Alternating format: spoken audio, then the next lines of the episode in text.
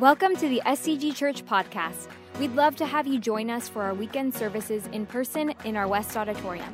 You can also tune into our service live online at scgchurch.org or live on our Facebook and YouTube pages. Thanks for listening. All right, well, good morning. good worship, huh? All right, yeah, thank you guys for leading us this morning. Cool. Well, uh, glad that you guys are here this morning. Um, I feel like there's some of you who are normally nine o'clock people, but are here at 10:45. Is that true? Is that true? There's a couple of you guys. Okay, you're pointing people out. Okay, all right, okay. Like they don't usually sit in that seat. I'm usually here, and I haven't seen them before. All right. Um, well, hey, uh, we're glad that you made it this weekend. A um, couple quick announcements before we jump into today's message. Um, we've been talking about this school that we're launching in the fall, and if you uh, want to learn some more information about that, you can go after services. Uh, there is going to be an uh, open house where we have kind of a model classroom over there. Some of the parents and, and, and, some of the leaders that are involved will be over there. You can ask them questions, or you can go online, scgchurch.org forward slash school, find out some more information. Register if you want. We're launching in the fall, and, um, and find out how you can be a part of that. Also, uh, we have Royal Family Kids Camp coming up, and we are raising funds for that. And if you don't know, that is where we take um, kids out of the foster care system for a week, and we just celebrate them. We tell them about Jesus, and uh, we need you guys to be able to support that either by being counselors counselors or uh, financially, because of course it is, is cost free to them, and so we want to provide that for them. And then Easter is coming up, and so we have Easter signs, uh, lawn signs. You can put them in your lawns at your house. Um, great conversation starters for some of your neighbors, um, or just a way for us to inform some people hey, we're here. We'd love for you to join us on Easter. And um, also, uh, normally uh, we just kind of mention our giving as we don't pass around buckets or anything like that, although we do have some offering um, uh, kind of, I don't even know what those are big offer. They're on their way out. You'd see them. Uh, and, or you can give online, which is what most people do. And so if you are a part of this church and this is a part of your church family, please uh, continue to give in that way. It's, uh, it's part of our worship. So um, we are in week, what are we in? Week three of our series called Under the Influence. And the, the idea behind this is as we're working through the book of Colossians, we found out that Paul is writing to this church because they are starting to fall under the influence of some of the things that are happening within the culture outside. And so they're starting to adapt certain beliefs and behaviors. And so what he does is he lays out this really deep theological concept of who Jesus is. And we talked about that in week one. And by the end of it, we just said, okay, the simplest way to explain who Jesus is is Jesus is everything everything. Like he is the creator, he is the sustainer, the owner, redeemer, restorer of everything. And today we're going to be going to chapter 2 of Colossians. So if you have your Bibles or Bible app, you can read along with me. And, and we're going to be going through it. I'm going to start at verse 6. And so what I'm going to do is I'm going to read our passage for the today, and then I'm going to kind of pull some things out of it, maybe some highlights, some things that we can um, learn from, the, from what Paul is saying here. So Here's what it says So then, just as you received Christ Jesus as Lord, continue to live your lives in Him, rooted and built up in Him, strengthened in, your, in the faith as you were taught, and overflowing with thankfulness. See to it that no one takes you captive through hollow and deceptive philosophy, which depends on human tradition and the elemental spiritual forces of this world rather than on Christ. For in Christ, all the fullness of the deity lives in bodily form. And in Christ, you have been brought to fullness. He is the head over every power and authority. So here's what Paul is saying. He's giving a warning to the church. And he says, um, See to it that no one takes you captive through hollow and deceptive philosophy. A couple verses before this, he calls it fine sounding arguments. And so if we look at the scripture and we look at our own lives, there's really two things that are going to disrupt our relationship with Jesus. The first one is disobedience. That's just plain old sin is we're going to say, you know what? I know what Jesus wants from me, but I'm not going to do it. I'm either going to ignore him or I'm going to head in the opposite direction. The other thing is deception. Is we have begun to believe things that aren't true. There's some deceptive or hollow philosophies in which we have begun to um, believe and act out in our own life. And that's what's happening there. Is there is a deceptive philosophy or idea that the church has started to buy into. Now, we don't know exactly what it is, but we get little insights into what's happening. And so, in the surrounding culture, uh, Judaism and paganism were, were strong. And so, what they started to do is they started to take some of the beliefs and some of the lifestyles of those two things and then put that into the church, into their Christian faith. And Paul says that's headed towards destruction. You don't want to implement those things into your life. And so uh, my thought was okay, if Paul were to write us a letter today to the church of Cyprus, what would he say? Like, what would be the hollow and deceptive philosophy that he might address that we've allowed to infiltrate our lives? What, what are the things that we've adopted from the culture around us and we've started to put into our Christian faith? Now, I'm gonna warn you, um, today I'm gonna hit some hot topics a little bit. Some things that you may, in today's uh, kind of climate, is here as political statements. I'm not, I'm actually not making any political statements today. I want you to look at this, if you can, uh, from a philosophical perspective. Is okay, we just want to understand what's happening in the world around us, just like Paul was saying, hey, here's what's happening in the world around you. I want to try to understand some of the things that are happening in our world and, and, and actually get behind some of the events and see what the philosophy is behind it. Uh, so, one of the most telling events I think in the last couple years, and I could have I could have had a ton of different examples, but this is the one that sticks out in my mind, is the moment in which the there was a confirmation hearing for our newest Supreme Court justice, and they asked her this very simple question: "What is a woman?" And she couldn't answer the question. And, and I don't care where you're at politically or even in your faith, that is, that's interesting. That the person who lives in the most um, powerful and advanced society in human history cannot answer a fundamental question that all of humanity has been able to answer What is a woman? So here's the question How did we get here? Because I think there's this philosophy of life behind this. We call it a worldview. This philosophy of life that has ended up in this place in which we can't answer fundamental and basic questions.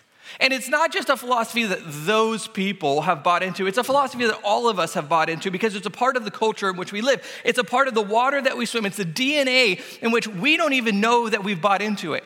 It's inherent. It, it almost feels like common sense to us as we just go, yeah, of course, that's just how the world, the, the world is that way. Let me give you a couple examples. Now, um, don't answer these the way that you think the church answer is supposed to be. You got to answer them the way that you think the average person would answer these. All right, uh, fill in the blanks. Uh, live whose truth? Live your truth. Okay, you can, it's participation. This is the, point. when I point, that's you. Okay, yeah, all right. Be, be yourself. Okay, again, let's go. Be yourself. Follow your, there you go. Learn to love yourself. That's right. Do what makes you Yes, chase your. Now, what is the common denominator of all of these popular sayings? Yes, me, me, you, you, me, me, you, you.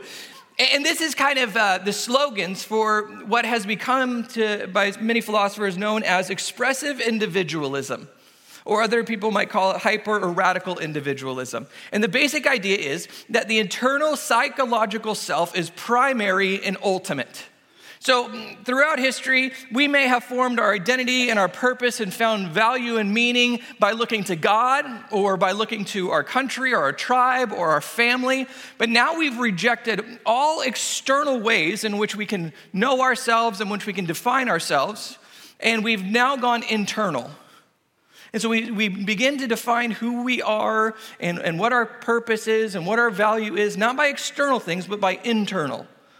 Carl Trueman, in his book, The Rise and Triumph of the Modern Self, um, he writes about the history of this philosophy of life called expressive individualism.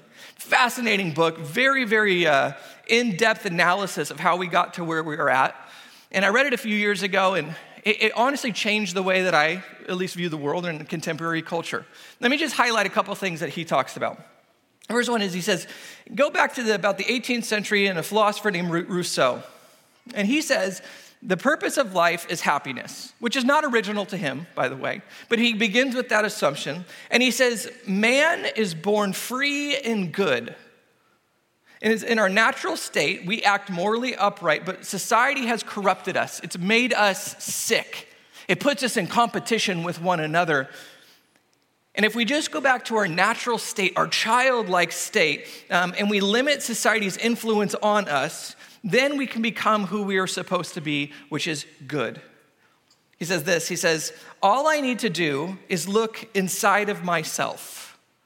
So, my truest identity, my purpose, my meaning, it's not in the relationships, it's not in the roles, it's not in my responsibilities. No, no, no, no. It's, not, it's none of those things. It's within me. I simply have to look within and feel like, and see who I feel like I am.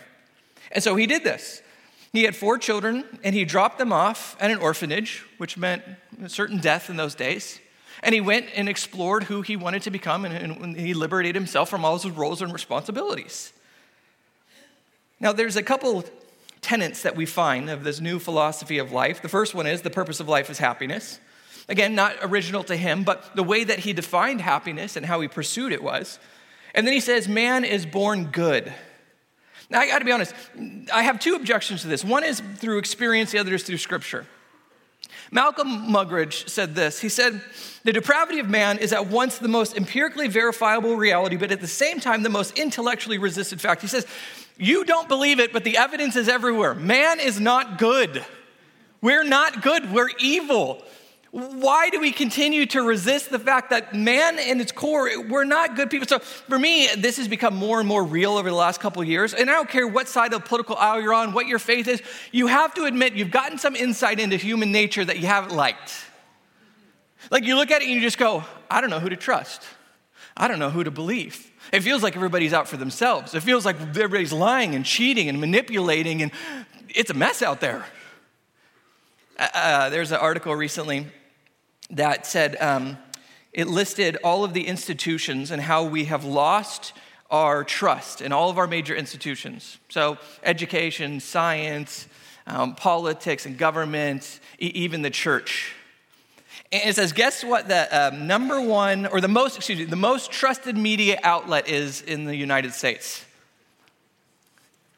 The Weather Channel. the Weather Channel. That is the most trusted. And guess what? Only 52% of people trust it. What I think is great. Like, I mean, not great, but it like just gives you insight into all of us are suspicious. All of us look out, we go, I think you're trying to sell me something and I'm not buying it. You think it's gonna be sunny today? I see rain. That's right. It is because, uh, so uh, here's my, my Cody analysis. Is I think that we have all been raised and live in a very unique time in human history. We've all lived in this place after World War II until today, in which we have the most peace and prosperity anyone has ever seen before. And because of that, we haven't really got a clear view of human nature as it really is. Because if you went to the greatest generation, the ones who fought in World War II, and you asked them, Do you think man is naturally good or evil? What do you think their answer would have been? Well, as I was storming the beach of Normandy, I would say they're a bunch of sweethearts. No, no.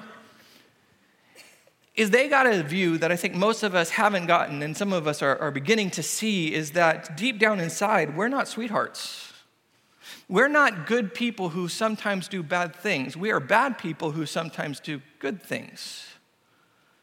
There's um, another tenet here of, the, of this new faith, this new worldview that we must look within ourselves for life's answers.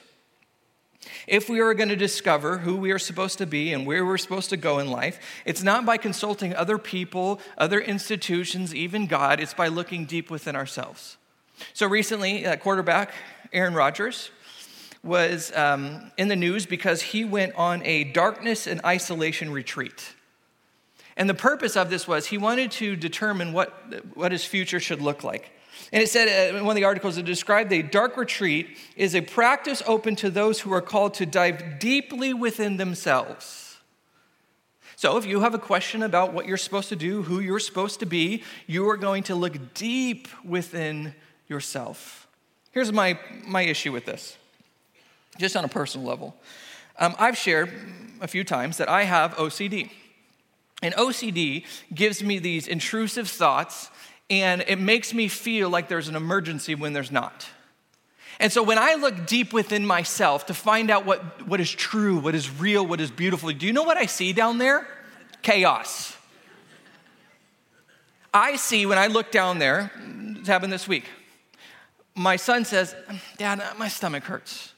Now, it could have been because he missed dinner, or it could be because he has stomach cancer, and so I'm gonna spend the next five hours researching online how do I deal with this? Because I looked deep within myself and that's what I found there. Now, you laugh and you go, that's ridiculous.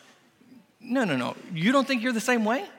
Maybe you don't have that specific, but when you look deep within, if we really are born sinful, when we look deep within ourselves, what we find in there is not something that is pointing us towards the good and the beautiful and the true. It is something that points us towards evil and destruction and sin. Mine might be a little bit more obvious on occasion than yours is, but all of us have that deep within us. The other issue is if we don't understand that we are fundamentally broken, we will continue to try to fix ourselves. We'll go, oh, no, no, no, no, I just make some mistakes. I'm not perfect, but like I'm working on it. Really? Okay, so then you can be your savior. Uh, all your mess can be cleaned up by you. But if you understand you're fundamentally broken and you can't fix yourself, what you're gonna have to do is you're gonna say, I'm gonna have someone who's gotta fix me, who has to save me. Because I'm a mess, I'm broken, I can't do this my, myself. It's gonna open you up to Jesus. A man named Nietzsche comes along, and he makes this famous statement. He said, God is dead. And what he meant by this is uh, now that we've kind of come through the Enlightenment and we look at the silly uh, belief of God and we've, we've eliminated the need and the belief of God, we've found it ridiculous. And so we have killed, in essence, the belief in God. And not only did he kill the belief in God, but he wanted to rid all of the remnants of God. He said, Get rid of Christianity, all of its morals, all of its ethics, all of its values, and we can become our own masters.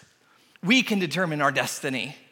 There's not right, there's not wrong, there's not the way things should be, there's nothing to conform to. We get to decide for ourselves who we want to be, how we want to live, what the purpose of our life is. And if I were to give a modern day scholar who represents this most clearly, it would be this woman named uh, Elsa. You've, you've heard her songs before, especially if you have kids. One of her most famous lines could have come straight out of Nietzsche No right, no wrong, no rules for me, I'm free. I'm accountable to nobody. There is no God, there is no thing above me. I am the end all, be all. We get a couple more tenets here. We get the uh, tenet of moral relativism. That all morals, all ethics, all these judgments about what is good and evil, all of those are purely subjective. They're personal preferences. They're determined by the culture that you live in. And so there is no such thing as objectively right or wrong. And we get the tenet of self definition that I get to define everything about who I am and what I value and what I want to do. Now, how did this work out for him?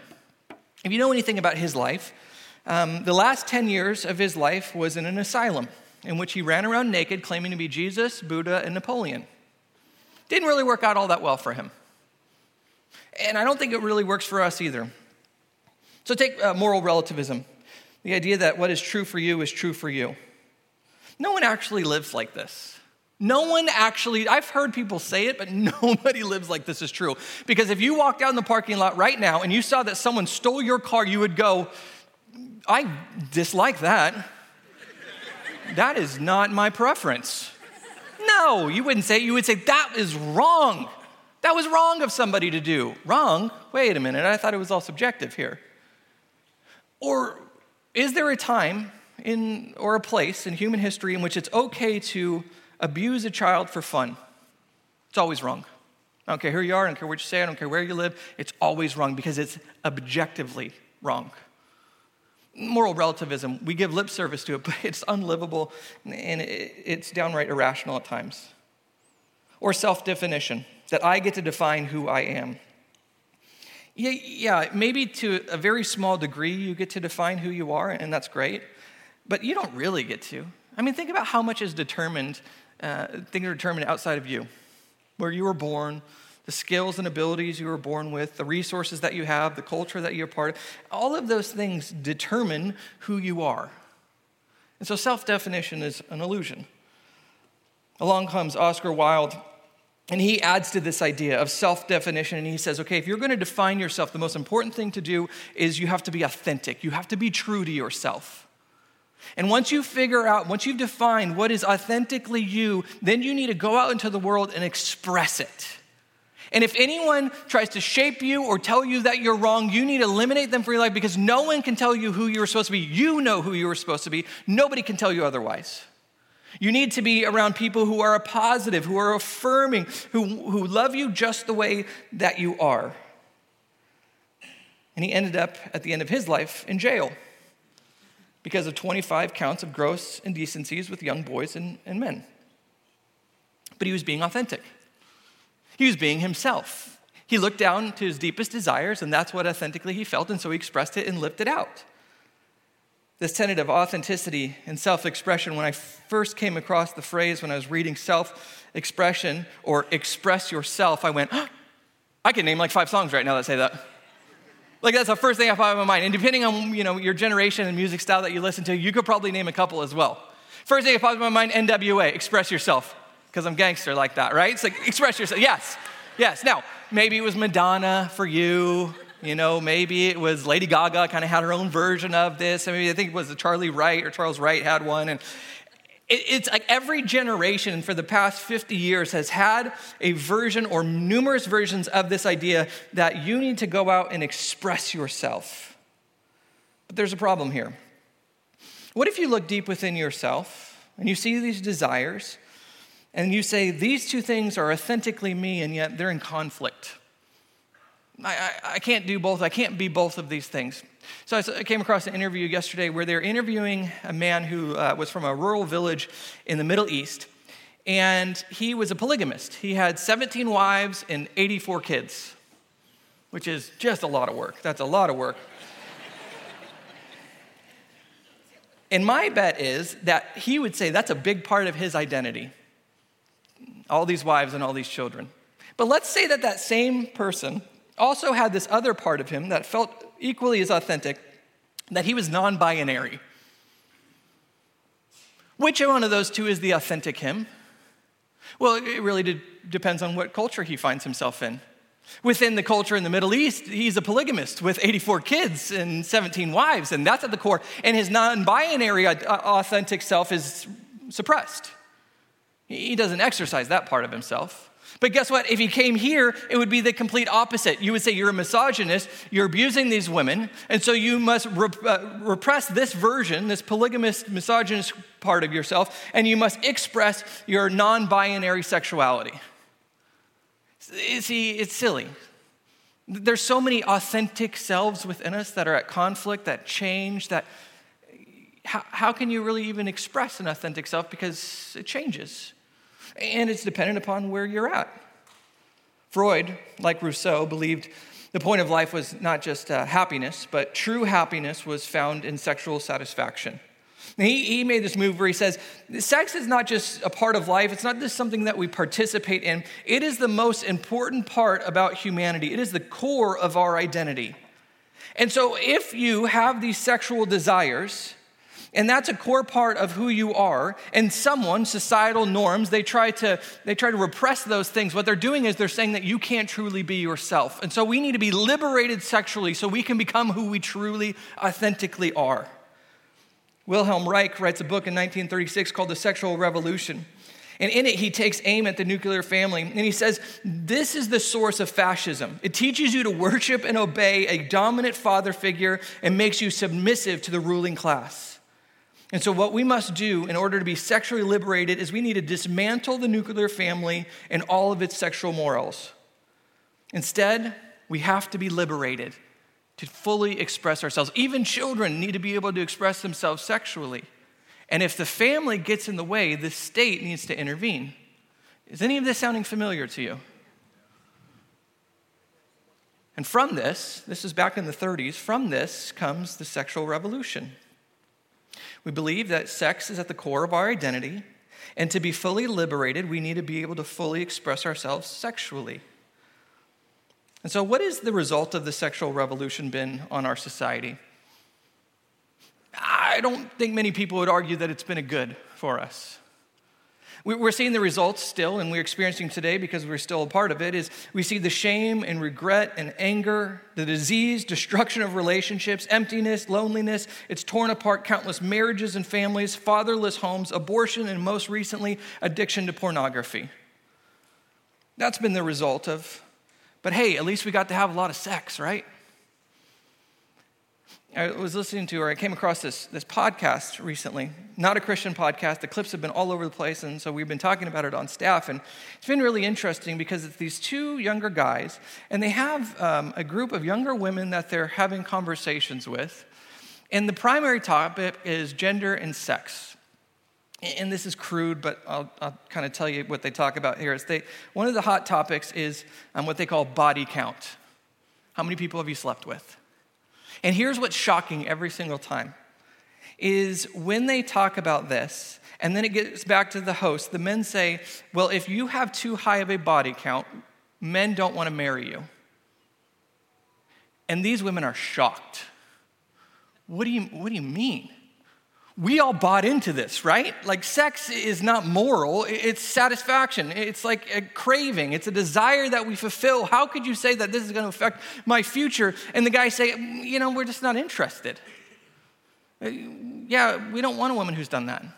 And they point to some of the stats. They say, look, there is a direct correlation between the amount of sexual partners that you've had prior to getting married and your fulfillment and happiness in that marriage. There is a direct correlation. The more sexual partners that you've had, the less satisfied and likely that you're going to have a lasting relationship. And man, I'm heartbroken for these women. Because it's not just them, it's an entire culture. We've bought into this. We bought into this lie. Now here's what I want to tell them is you don't have to believe the lie, and there is forgiveness. There's forgiveness. There's restoration. It's found in Jesus. You, you can't keep going this way.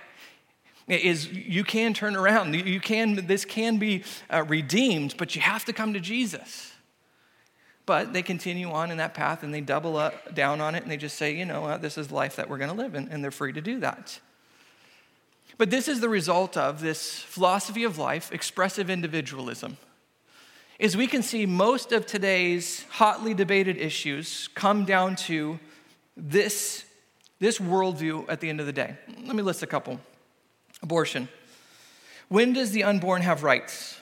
When the mother feels like it does gender ideology. It's no longer about a person's sex, something that is objective and external to them, but it's about an inner subjective feeling. Free speech. If now the psychological is primary and most true about us, when people use words against us, it is felt like violence. No fault divorce. The most important thing in a marriage is not about the other, it's not about the children, it's about my personal satisfaction and happiness. And so I can leave it if I need to. LGBTQ rights. It's no longer about disagreeing with what someone does with their body or in the bedroom. It's now disagreeing about who that person is at their core. Modesty. Don't tell me how to dress because this is a part of my self expression. This is who I am and I am showing the world. Hookup culture. Sex has no moral value, it's just about personal satisfaction. Now, you hear me list those things, and there is a segment of our church that goes, That's right. You tell them. It's right, because I know I'm right on those issues. Oh, you think, it's just, you think it's just one side of it? No, no. I said at the beginning, this is a part of our DNA, this is a part of our culture. And so maybe your thing is not sexual freedom, my body, my choice. Maybe it's financial freedom, my money, my choice. oh, here we go. Don't you tell me what to do with my money. I earn that money. I own that money. It is my time. It is my talents. It is my future. Don't you try to get in my kitchen and tell me what to do. See, you have the same ideology. Same deal. My body, my choice. My money, my time, my resources, my choice. It's all the same. It even has infiltrated the church. And I think this is what Paul would get to.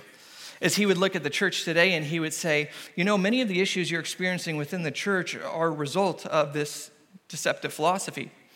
So, a hot topic we've talked about is deconstructionism. Is people walking away from their faith um, in droves a lot of the next generation? Well, think about this. If you have always believed deep down that you are the center of the universe, you are the authority, that you know best for your life and you get to determine who you want to be and where you want to go, when that comes in conflict with what God says or maybe the church wants to tell you, what are you going to do? You either have to submit your life and give it up, or you have to say, mm, no, thank you. I will live in disobedience, or I'm out of here. I'm done with this faith. You go to one of your community life groups, rooted. You start to get to know these people, and then you start to talk about strongholds, and you, you, know, you say, okay, this is my stronghold. And then people start to try to keep you accountable for it. And you go, excuse me, you're not the boss of me. Don't try to tell me how to live. Don't try to tell me what to do. I'm in charge. Now, last night, I did this, and I, I've gotten some hate mail for this next part. And so I'm not going to tell, I'm not going to say what I said last night, but I will give you insight into what I did say. Um, by the way, I, here's how I wanted to respond to these emails, because I'm like kind of calling out people who are like lukewarm. And I go, hey, if you think what I said was insulting, do not read the Bible. Okay, it is gonna be, it is gonna be, you are gonna be so mad at Jesus later. Okay, because like he talks about lukewarm, and you know what he says? He says, I vomit you out of my mouth. I wouldn't say that. I'm much nicer than Jesus is on this issue. We, when we come to church, our default attitude is, okay, well, what am I gonna get out of this? This sermon better uplift me because I need to have a good Monday. You better talk about something that I like. You better play the songs that I want to hear. Where's that singer that I like? Did people come in and just celebrate the fact that I was here? Did anyone even notice that I'm in this place? Do you know who I am?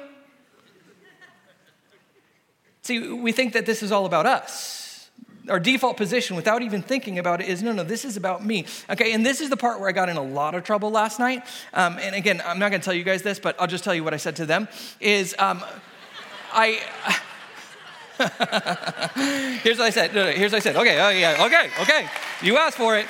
You asked for it. I said, here's, here, here's the problem. And I think this is one of the things that um, us as consumers do. Is I see people, and so maybe you're, you're checking this out and you're not even sure what you believe, not talking to you. You're not even sure what this is all about. Just listen and you're going to like this, okay? There are people who sit in not just this church, but all churches in the West, and they can come here for years.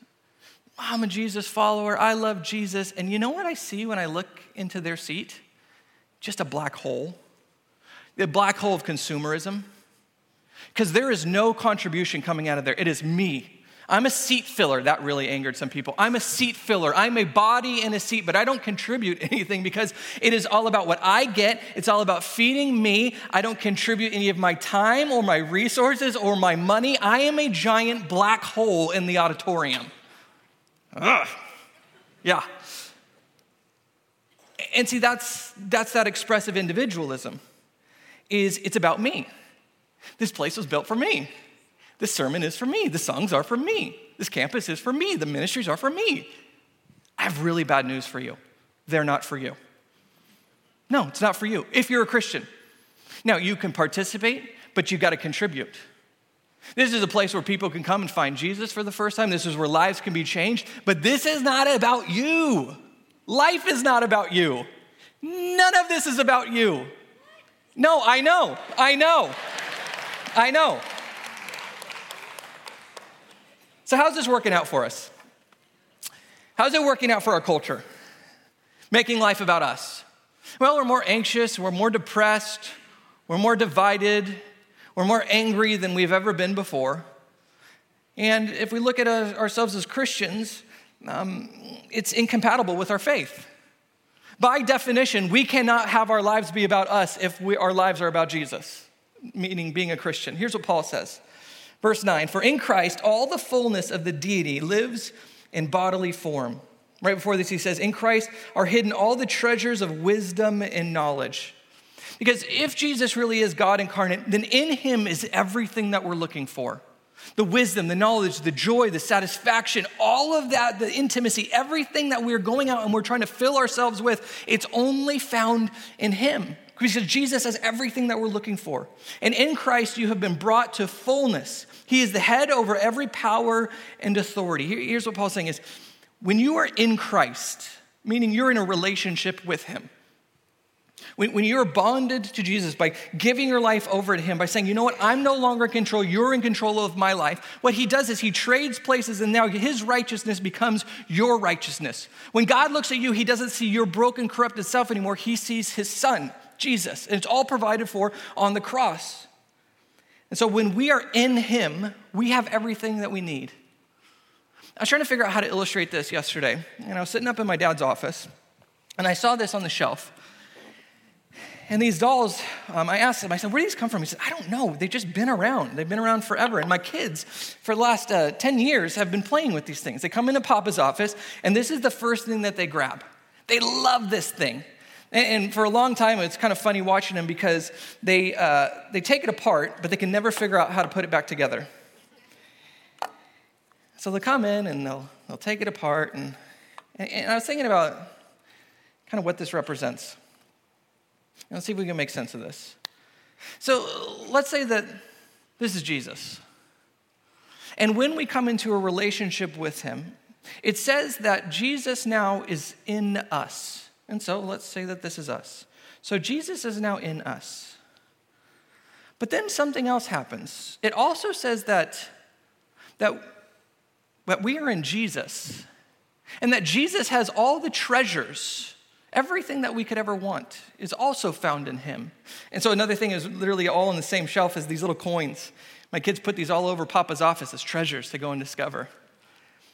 And so, this treasure, the thing that we've been looking for all along, is found in Jesus. But it also says that now we are found in him. And then, next chapter in Colossians, which we'll talk about next week, it says, And your life is hidden with Christ in God. So, when you give your life over to him, this is who you are.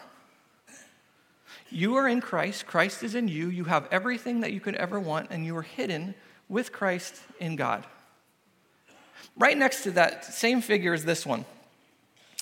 And my kids have never taken this one off the shelf. In the 10 years that my kids have been playing with this, this one always remains on the shelf because there's nothing to it. In fact, it's got a big hole in the top, it's hollow. It's almost like it's bought into a hollow and deceptive philosophy, and it's useless. And so when they look at the two, they go, okay, which one do I find more attractive? The one that is hollow or the one that is filled with incredible treasures? See, this is what happens when we stop going from being people who are in ourselves to people who are in Christ. When we are in ourselves, what happens is we end up being full of deceptive and hollow philosophies. This next thing is going to make you happy. It's going to fulfill you. It's going to satisfy you. You should build your life around this, make your identity founded in. And what ends up happening is time after time after time is we're hollow at the end of it. And Paul says, no, no, no, no. What you need to do is you need to come and give your life to Christ. And he will be in you, and you will be in him, and you will be hidden in God, and you will have all the treasures and everything that you could ever have wanted. But it's got to, your life has to be about not being in you, but in him. I was thinking about how do I, it's like a big concept. It's one that I'm still really wrestling with. Like, how do you, how do you begin the process of being in Him instead of being in yourself? Well, well, the first is giving your life over to Him, of course. But how do we begin to live this out? What does it look like to live on a daily basis being in Christ? And right before service last night, I'm praying through this and I'm going, God, I don't, I don't know what you want me to say. Uh, do we just walk out and go, good luck out there? And then this popped into my mind. Well, you know, this is what Jesus says when he was teaching the disciples how to pray. Maybe this is the answer. This then is how you should pray Our Father in heaven, hallowed be your name, your kingdom come, your will be done, on earth as it is in heaven. Give us today our daily bread and forgive us our debts, as we also have forgiven our debtors. And lead us not into temptation, but deliver us from the evil one. See, he told the disciples, and I think he tells us Look, this whole philosophy of life at its core is the same sin of Adam and Eve. I want to be God, I want to be in charge. It's manifesting itself in different ways, and it may be even more destructive in some ways, but at the end of the day, it's still the same sin. And so Jesus' solution was here's what you got to do wake up every day, say these words, believe these words, and begin to live out these words. It's not my kingdom, it's your kingdom. It's not my will, it's your will. Because I want to be somebody who not just lives for themselves and lives in themselves, but I want to be a person who lives in Christ. Let's pray. Lord God, the world is, um, nothing in the world is surprising to you. There's no new sins. Um, all the philosophies at the end of the day are all directed in the same direction, which is us trying to replace you. And Lord, sometimes they're more deceptive than other times. Sometimes we bought into things that we may not even realize we've bought into. And yet, Lord, you continue to have the solution. You continue to have the answer. You continue to be the answer to what it is that we're looking for. And so, Lord, my, my prayer is that we would walk out of here and that we would have a new and fresh commitment to not our will, not building our kingdoms, but building yours. And so, Lord, I, I just pray that as we walk through, um, walk through this, this coming week, that we would have this fresh vision of who it is that you want us to be and how it is that you want us to live. Lord, we love you. We thank you. In your name we pray. Amen. All right, we guys stand with me. Hey, um, if you have any like thing that you're kind of frustrated about, any complaints, um, Doyle at seacoastgrace.org is where you should send those emails. Um, also, grab one of the Easter things on your way out. All right, guys, have a great week. God bless. We hope you enjoyed this message. And remember, we have live services on Saturday evenings and Sunday mornings in our West Auditorium. Or you can watch live online at scgchurch.org or on our YouTube and Facebook.